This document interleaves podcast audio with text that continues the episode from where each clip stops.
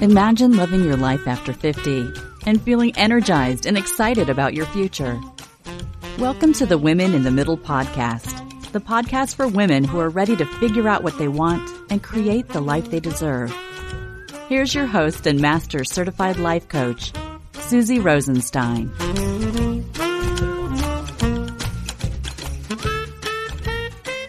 Hey there, welcome back to the podcast Women in the Middle. I'm your host, Suzy Rosenstein, and I'm so glad to be here with you again for this week's episode, which is all about setting the stage for midlife weight loss. Today we're talking specifically about the forest a little more than the trees when it comes to losing weight. And what I mean is, I'm not going to be going into details about what you should be eating or details related to calorie counting or anything like that, but instead, about the broader perspective and mindset issues that will help you supercharge your weight loss if you dial them in. Also, I have to tell you that I'm crossing my fingers a little bit because Nico the Noof, my big dog, is asleep at my feet and he's snoring a little bit. And my little parrot Dee Dee is in her cage and they're all in my room. Normally when I record the podcast, they're in a different room but I don't know what happened. They're here. So let's just cross our fingers and hope everything goes okay. now let's dive into setting the stage for weight loss in midlife. First, answer this question. How many diets do you think you've tried in your lifetime? I have seen so many statistics for how many diets women have gone on, and I'm sure it's no surprise to you that it is a ton. I saw one British stat that women will try 130 diets in their lifetime. I could not believe it. So clearly, if you're trying so many diets, nothing has worked yet. It's super common. You're in the most excellent of company. And then if things weren't bad enough, you hit menopause. I remember six years ago when I hit menopause, my doctor told me to expect to gain 12 to 18 pounds. Guess what I gained? 12 to 18 pounds. and that's a beautiful introduction to this topic. It turns out that a lot of weight loss has to do with your thinking. I was expecting weight gain in menopause. I'm sure you are or were too. My doctor basically confirmed that it's common to gain weight in menopause. I started to think that I would gain that amount of weight. And my result, what happened was that I proved that thought which as you know is exactly what happens. Your results, like weight, absolutely prove your thinking. The way you think about yourself and your ability to have your own back and create what it is that you want, it's all related. We have so much power, but really don't know how to use it. And this was an example about thinking what you don't want. But what about when you harness this power and think about what you do want?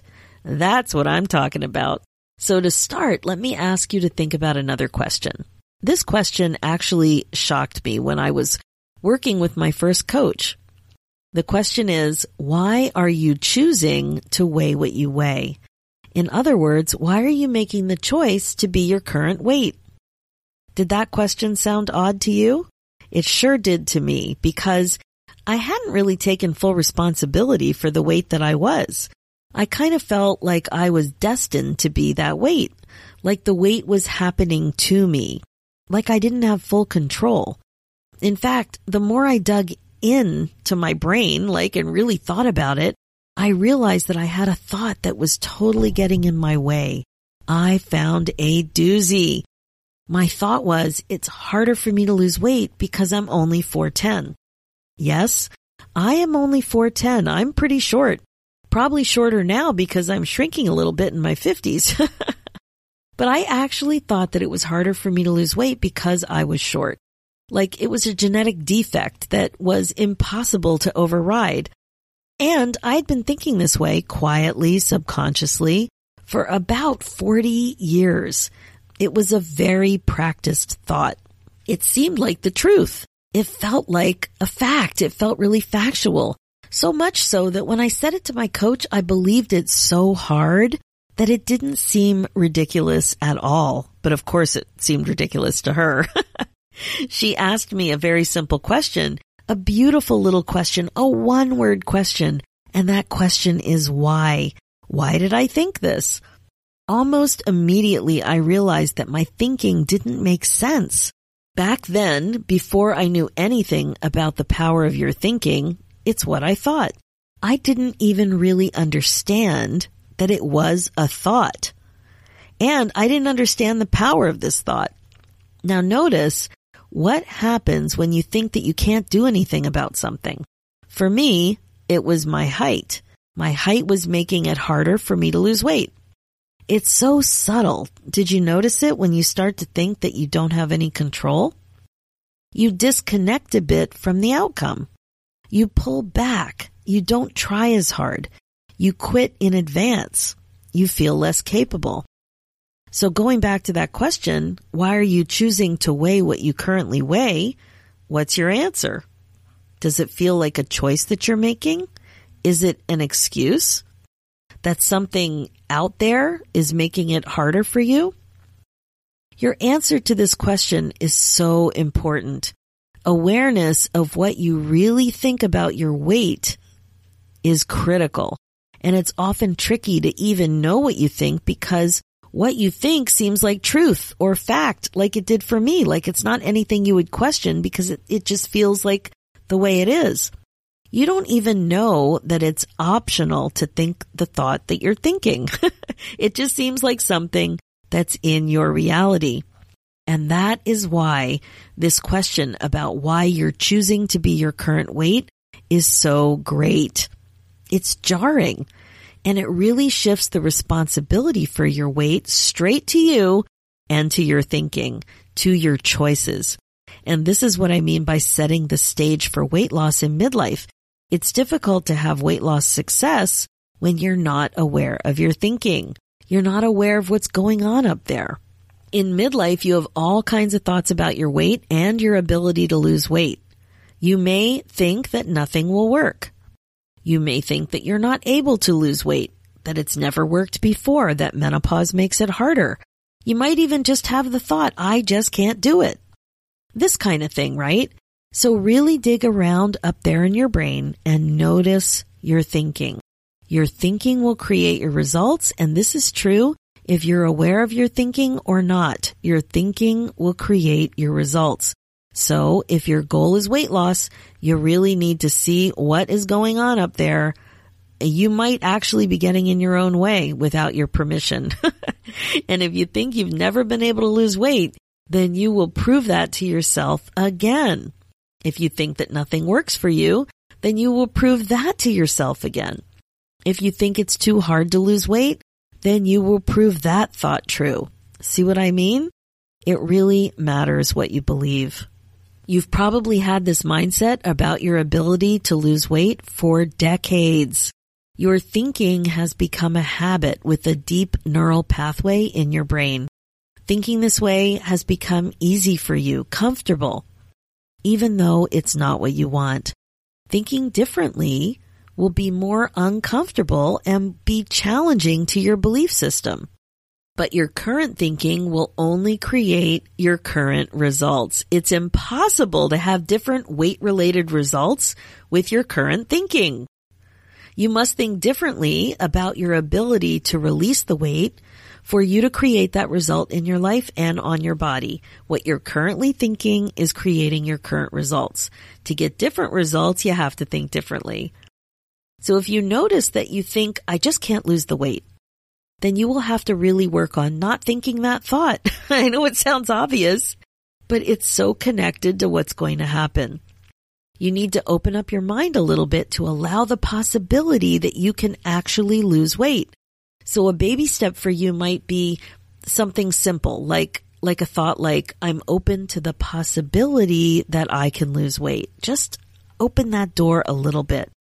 Practice thinking a thought like this and see if you feel that shift from leaning out to leaning in, from failing in advance to actually doing it.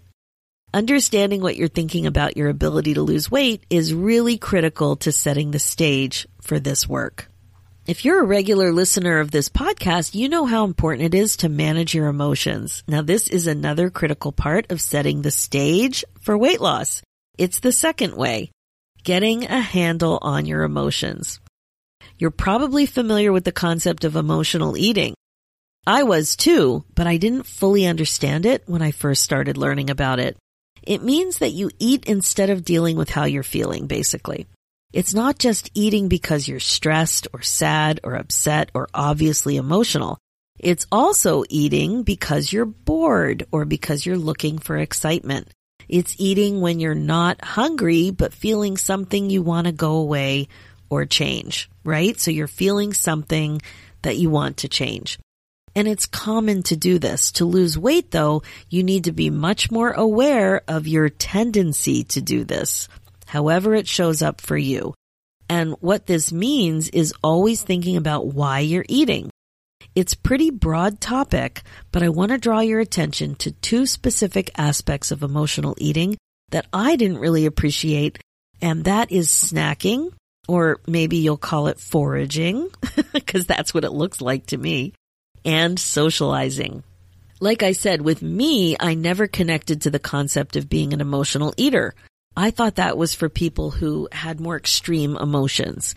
But what I noticed was how often I walked to the kitchen when I was working on writing something typically, something for work.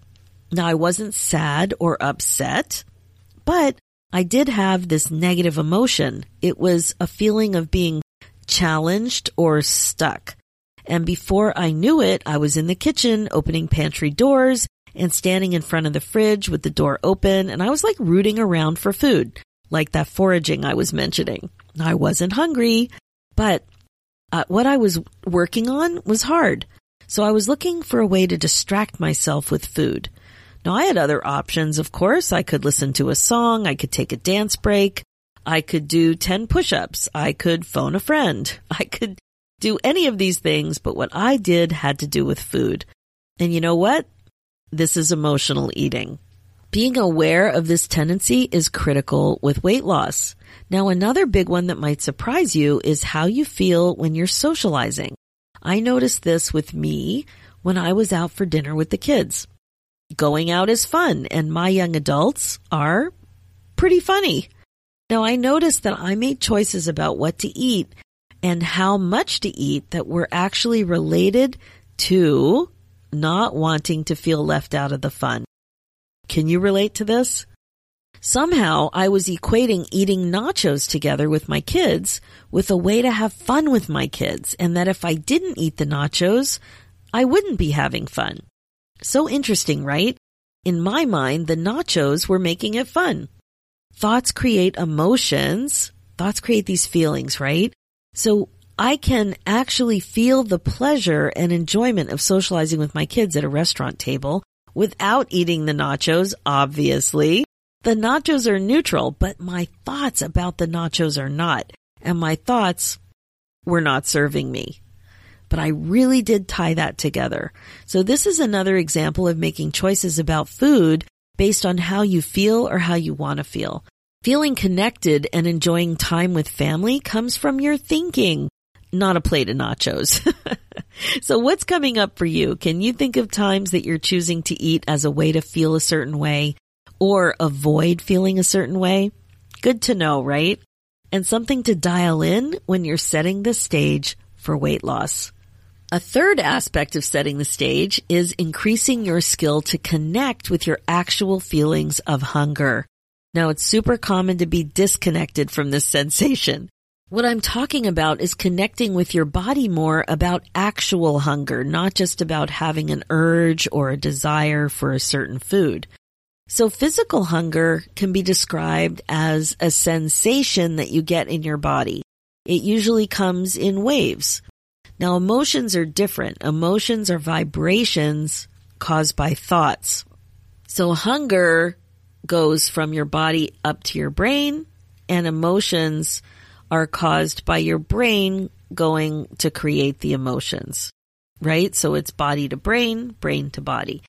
So it's different. It's very different. And when you think that it's time for you to eat, it's critical to figure out if your body is telling you that it's time for food or if it's your brain telling you something that creates a desire or an urge to eat. It's a big difference and it's related to weight loss. So you can play with this concept by simply slowing down and creating a pause to notice how hungry or how full you are. You can do this before, during, or after a meal to start to connect with yourself. So eating past the light feeling of fullness is overeating. And most of us overeat and we don't even notice this. So you can think of your hunger on a continuum from minus 10, which is like starving, to plus 10, which is super full. The idea is to not get too hungry or too full, but that's not what typically happens. It's shocking how much food your body actually needs for fuel. It is way less than you think. And if you eat more than what's for fuel, then it's overeating. Now, I have a client who once told me that she noticed it took only five to six bites for her to feel lightly full, which is what the goal was. What she noticed is how often that she wanted to eat past that point. And I have to tell you, I have noticed that with me as well. I bet you will notice the same thing. If you're somebody who's trying to lose weight, then you could probably identify with that. Now, another way that you can learn more about the power of an urge or a craving for a certain food is to start thinking about something that you love to eat when you're not hungry at all. now, it happened to me today actually when I was driving by my local Tim Hortons donut shop. We call Tim Hortons donut shops Timmy's up here in Toronto. now, I loved chocolate glazed donuts from Timmy's. I haven't thought about chocolate glazed donuts in weeks, but today I drove by and the thought popped into my mind. All of a sudden, I wanted a chocolate glazed donut. It had nothing to do with hunger. I was thinking, well, I usually get one in the morning when I have coffee. It's too late for coffee, but I still want the donut. Do I need the donut? I want the donut, but I don't need the donut. Like I actually had this whole dramatic conversation in my mind about the donut. And like I said, it had nothing to do with hunger. But instead, I saw the donut and coffee shop. I started thinking about that stupid donut and then I created the desire. Now, if I hadn't been working on this, I have really been working on this. By connecting to my feeling, my hunger, and my understanding of my urges, I'm not sure I would have driven by the donut shop, but I could totally see what was happening. Cause like I said, I've really been working on this awareness. When I worked downtown for 19 years, I did the drive through at this particular Tim Hortons very regularly. I didn't get a chocolate glazed donut every time, but I did get one on occasion. I got coffee every time. And I created a habit. I rewarded my urge often. The thing is that when you practice actually connecting to your feelings of hunger, you can tell the difference. This understanding will absolutely help you set the stage for weight loss. Okay, a fourth aspect of setting the stage is understanding your resistance. Now resistance is interesting. It turns out that deciding to lose weight isn't enough when it comes to actually losing weight, and I bet you can relate to that. One of the most common reasons is being at the effect of resistance. So you feel resistance and then you cave in to resistance. Now this comes up in many ways, but the one I want to talk to you about is tracking or food journaling. Tracking what you actually eat is something that many people who have successfully lost weight have in common. You can write it down. You can take a phone memo or you can take a picture of your food. It doesn't matter, but the idea is to document what you're actually eating. It's a way to be honest with yourself about what you ate. And it's also a way to have data to look back at if you're not losing weight, especially at the rate that you want. Now, even though this is a proven strategy, many feel resistance to doing it. In fact, you might be rolling your eyes right now. Food journaling? Ugh. So the question is, if you've decided to lose weight and it's a common strategy for success, why do you feel resistant? Why don't you want to do it? A lot of times when you're doing this work, the question why is one of the most powerful questions you can ask yourself. I mentioned that earlier today. And most of the time you think your thoughts are facts. So when you ask yourself why, you have the opportunity to dig a little deeper and explore what you're making it mean. The bottom line is always that you can do what you want, but you have to like your reasons. So what are your reasons for not wanting to do something that will likely help you reach your weight loss goals? You will see this kind of resistance in many areas of your life. Maybe you're working on a morning routine and then the alarm goes off and you're resistant to getting up and following through. Or maybe you're working on moving your body more and you have resistance to honoring your calendar. So interesting, right? The beauty of mindfulness work is that you can recognize your thinking, but also recognize that you're not your thoughts. You're simply a watcher of your thoughts, so you can decide to do it anyway. You can practice thinking a thought like this one. I'm open to the idea that food journaling isn't as bad as I think it is, for example. Play with it, see what works for you. And if you want to lose weight and finally be successful, you may want to set the stage a little differently than you have in the past. So these four things will absolutely help you. This is what we talked about. One, increase your awareness of your thinking about midlife weight loss. Two, check in on your emotional eating. Three, connect with your hunger and urges. And four, explore your resistance to journaling. Most of the time, you're not even aware of what you're thinking about your ability to lose weight. And if you've been on many diets over the decades, over the years, you may not think that you can lose weight right? You may just end up quitting in advance. It's so important to notice these thoughts and then challenge them. Thoughts are optional. And you know what? I got the memo. You could do hard things, even at your age. All right. As you know, my focus as your midlife coach is to help you get unstuck and live your best life because there is way more fun to be had. If you want to finally focus on getting unstuck, like step on the gas already, there's no better mechanism, no better way when you know you're meant for more like this and you're wasting valuable time than to move forward with a community of women just like you. I would love to be able to help you get unstuck and create your exciting next chapter.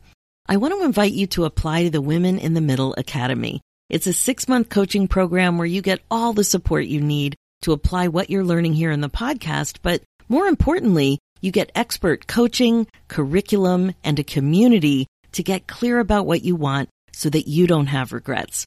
Don't waste another second feeling stuck. Go ahead and apply. Just fill out the quick and easy application when you book your momentum call and we'll have a quick chat. Head over to www.womeninthemiddleacademy.com.